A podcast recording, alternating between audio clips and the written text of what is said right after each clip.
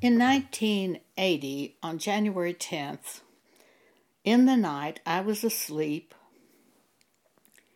and I was awakened by a very loud trumpet like sound blowing three words into my ear Hartford, Seattle, KWJS. I jumped out of bed and wrote KWJS on a pad that was sitting beside my bed. It was obvious to me these were call letters to either radio or television, but I didn't know which.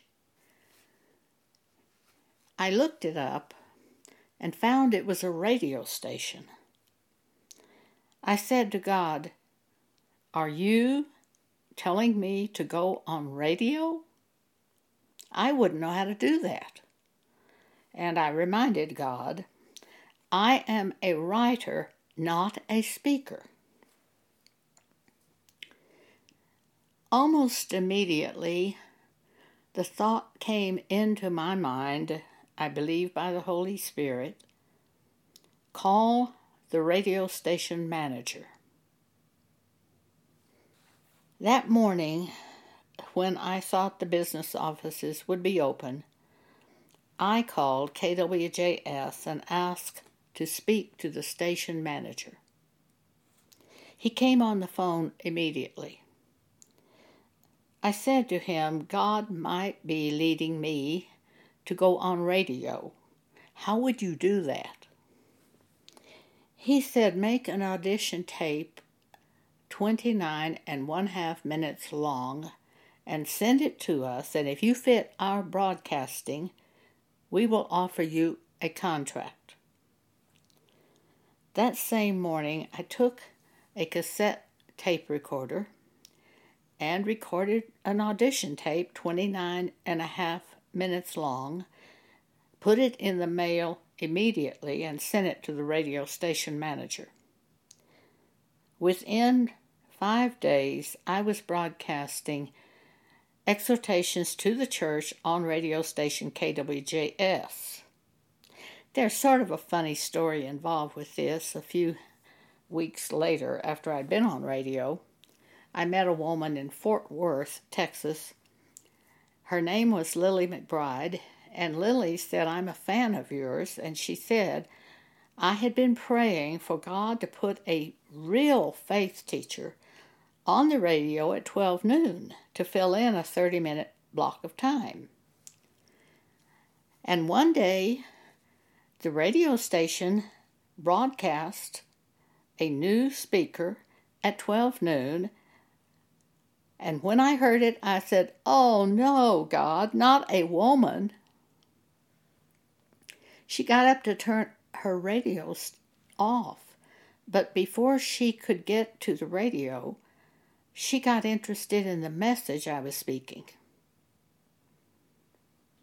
At that point in time, of my life, I was attending a church in Farmers Branch, Texas, just north of Dallas.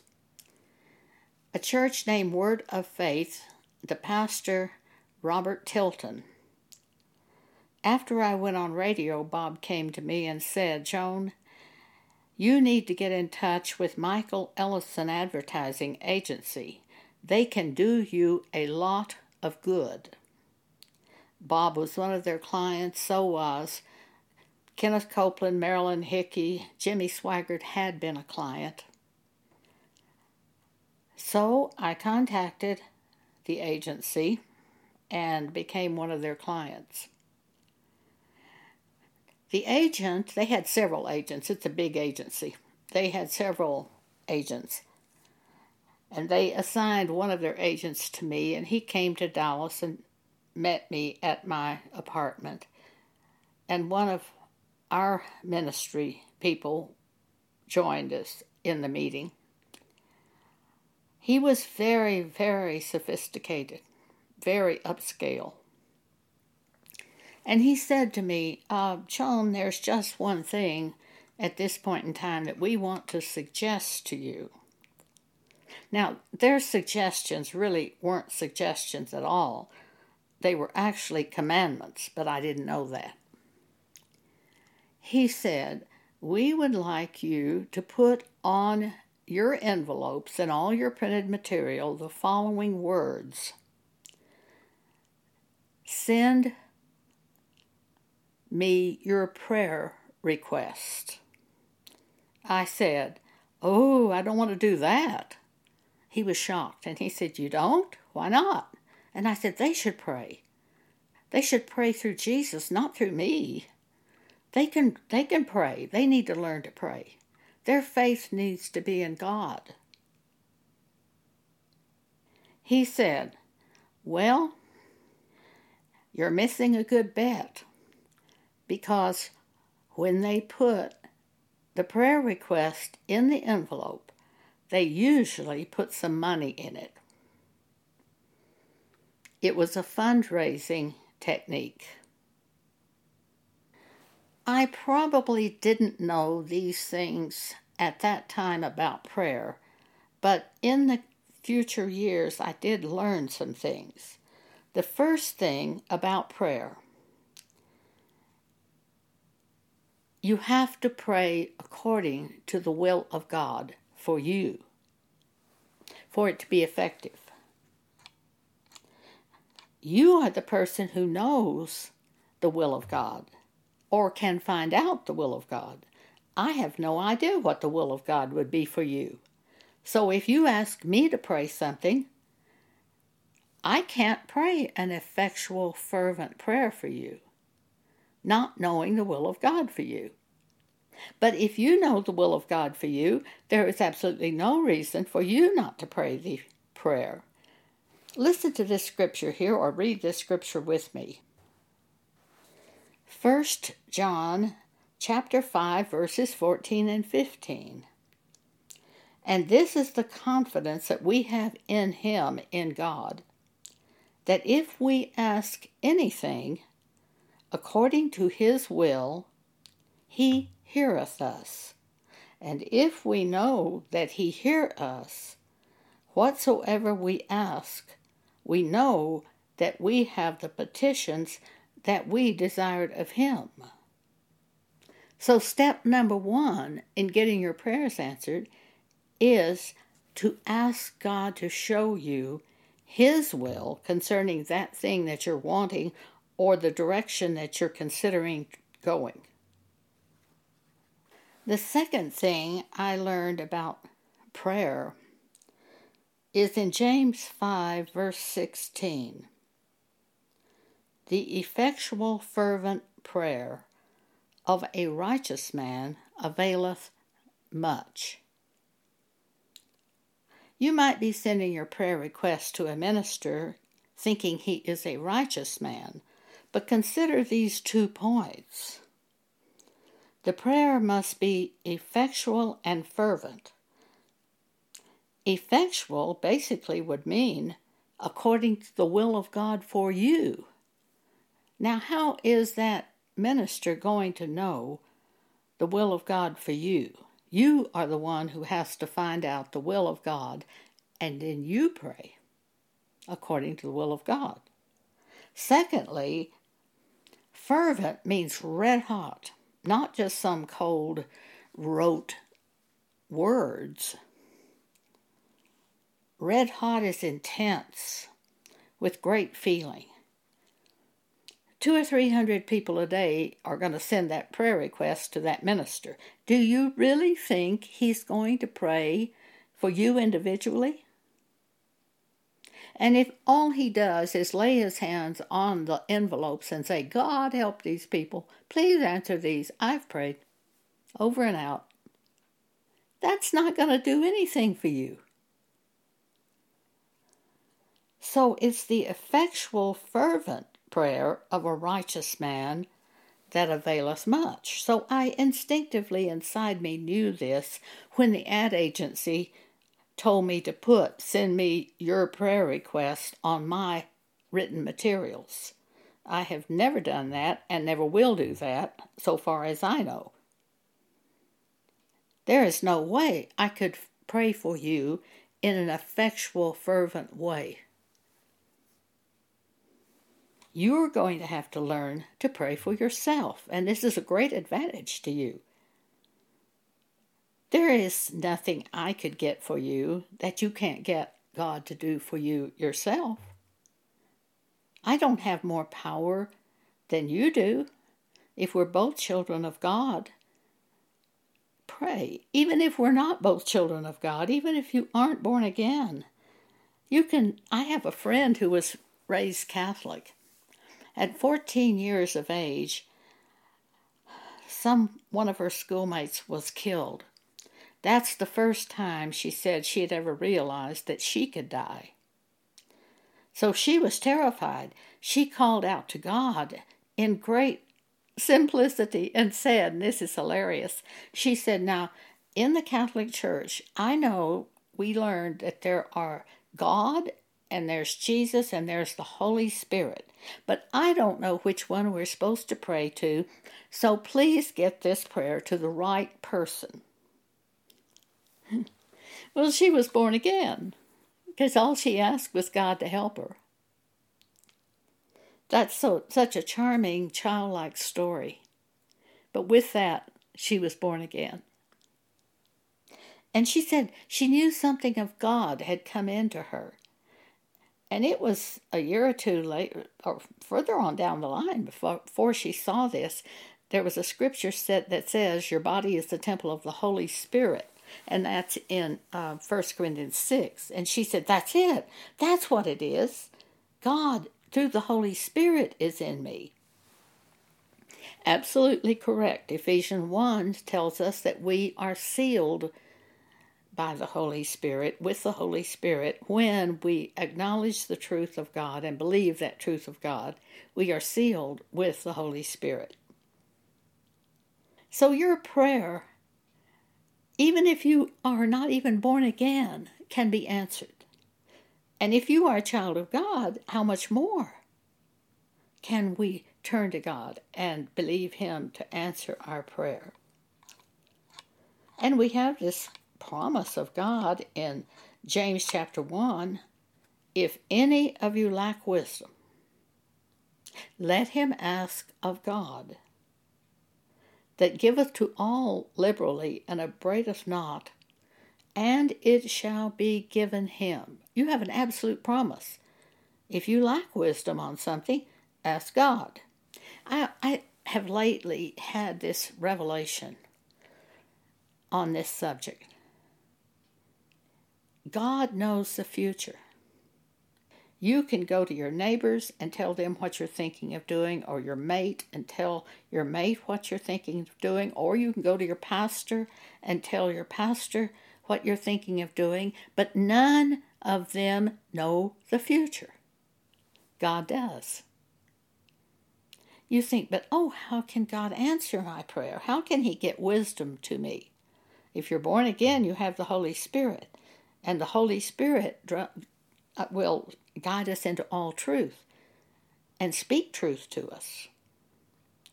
How He lives in you, He'll bring it to your mind, just like He did to my mind in 1980 when I said I wouldn't know how to go on radio. And the idea came into my mind call the radio station manager. That was the information. So I did it, and it all unfolded. So you're the one that needs to pray. Back to the story of the advertising agency. That's the first thing I remember them telling me to do. And I said, I don't want to do that. And I basically won't, I didn't say I won't do that, but I wasn't going to do that. And they knew it. So they conceded me that point, and we continued. The next thing they said to me was, Joan, we can fill Soldiers and Sailors Auditorium in Pittsburgh for you for a meeting. All you have to do is one thing. Don't say anything on radio that will offend anyone. Okay? That means you can't speak Matthew 5:32, which basically says to the men, If you put away a faithful wife, you will be the cause of her committing adultery if she remarries, and the man who marries a divorced woman commits adultery. You won't be able to speak 1 Corinthians chapter 7 verse 10 let not the wife depart from her husband, but and if she depart, let her remain unmarried or return to her husband. You won't be able to speak these things because they will not be popular. They will offend people. I went to a museum luncheon years ago at Texas Tech. It was a thing where they had you seated by name cards. I was seated at a table next to a man who was wearing the largest cross I have ever seen around his neck. He immediately identified himself as the former pastor at Indiana Baptist Church. He began telling us, those of us at the table, this story. He said, Oh, we have such a problem at the church. Such a problem we just can't seat the people. So many people want to come to church. We can't seat them. We have built onto the building several times and we just still we still don't have enough seats for the people. I said to him, If you would speak what Jesus said, the man who marries a divorced woman commits adultery, then about one half of your congregation would get up and leave, and you will not have any trouble seating the ones that are left over. He just gasped. I got up and fled. There was no way I was going to sit at that table with this man. They had not served the dinner yet, but I left. But this is true. If you speak the word of God, a lot of people will leave you. In Seattle, I had a meeting at the uh, one of the rooms at the convention center, and outside the door was standing the radio station manager. And he said, Joan, you have many wonderful messages. Just speak those messages on radio. Don't speak those judgment messages. If you keep speaking those judgment messages, we might have to put you off the air. The Holy Spirit rose up in me, and I said, George, if I don't speak the message that I believe to be from God, then I don't have the message and I may as well be off the air. So the, ad agency has told me two things. One, put send me your prayer request on the envelopes, and I'm saying I can't do that. The second thing they said, don't offend anyone with your radio messages. If you speak the word of God, you're going to offend somebody. Then the next thing they said to me, they were very suspicious of me by this time. The next thing they said to me, before you send anything out in writing, send it to us for approval. Well, of course, there's no way I could do that. To be controlled that way by an advertising agency, that's impossible for a real minister to do. You have to be controlled by God. You have to be led by God. So it was totally impossible. They recognized that probably before I did, because the next thing I got a call from my agent, and he said, I'm so sorry to tell you this, but we have to let some of our clients go, and unfortunately, you are one of the ones that we decided to let go. I was devastated at that time. I was so naive. I was so I was devastated. I knew this was the way to big time ministry in radio and television. They represented Kenneth Copeland, Marilyn Hickey, Robert Tilton, and had been representing Jimmy Swaggart. This is how you get to the big time in radio and TV, is through that ad agency. I had just returned from Detroit, where they had me on television for one week on a man's rate television show. He was going to invite Marilyn Hickey, but the ad agency said, Get Joan Boney instead, which he did. He bumped Marilyn and got me. I knew the power they had.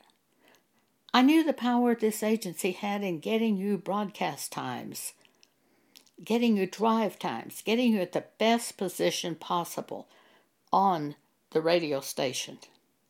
Because they represented so many big people that they had so much money and power.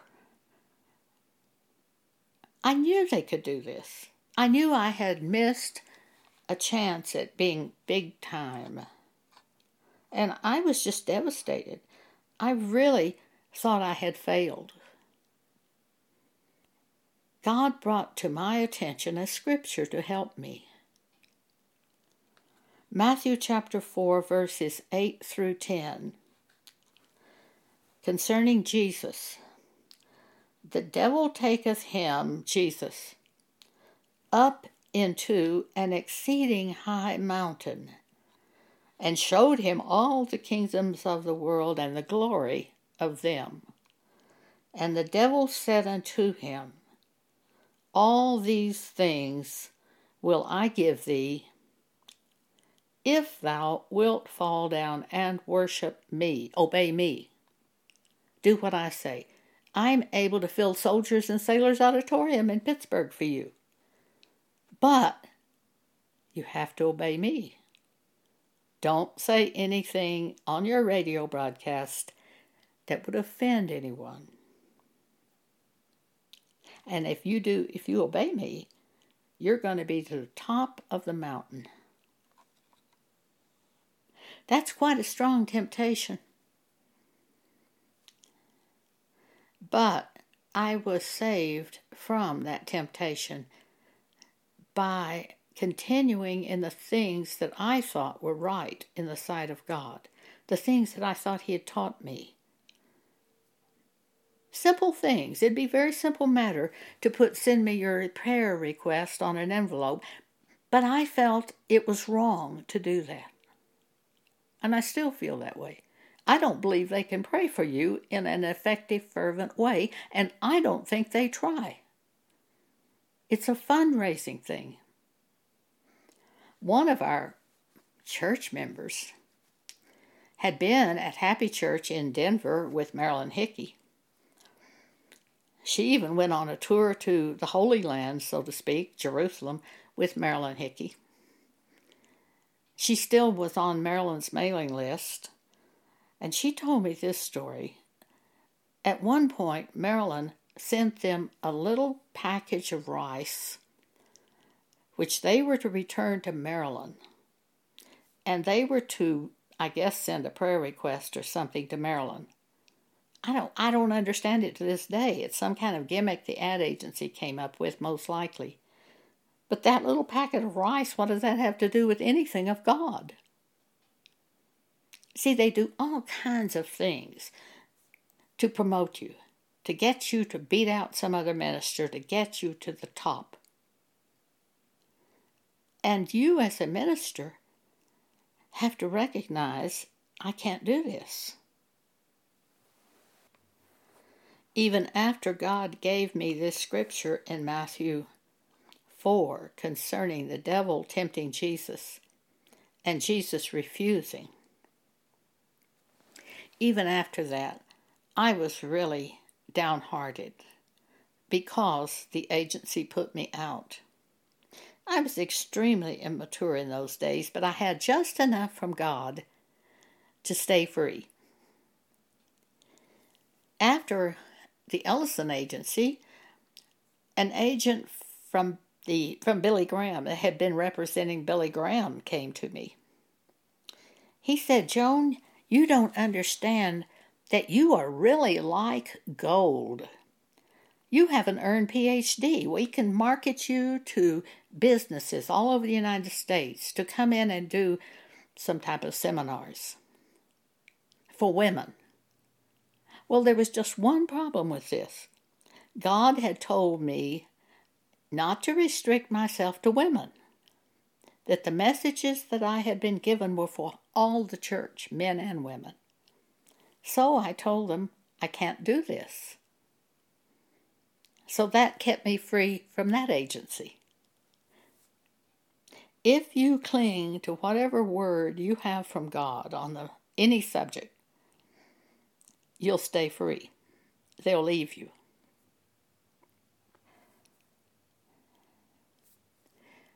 This is Joan Boney speaking. I will print the scriptures out for you on today's broadcast on our blog, Jesus Ministries Exhortations. You can go to our blog. On the right hand side, you will see podcast recordings and scriptures. If you need to, you can rehear this recording and you'll see the scriptures that are printed there. Once again, go to Jesus Ministries Exhortations. Thank you for allowing me to speak to you today.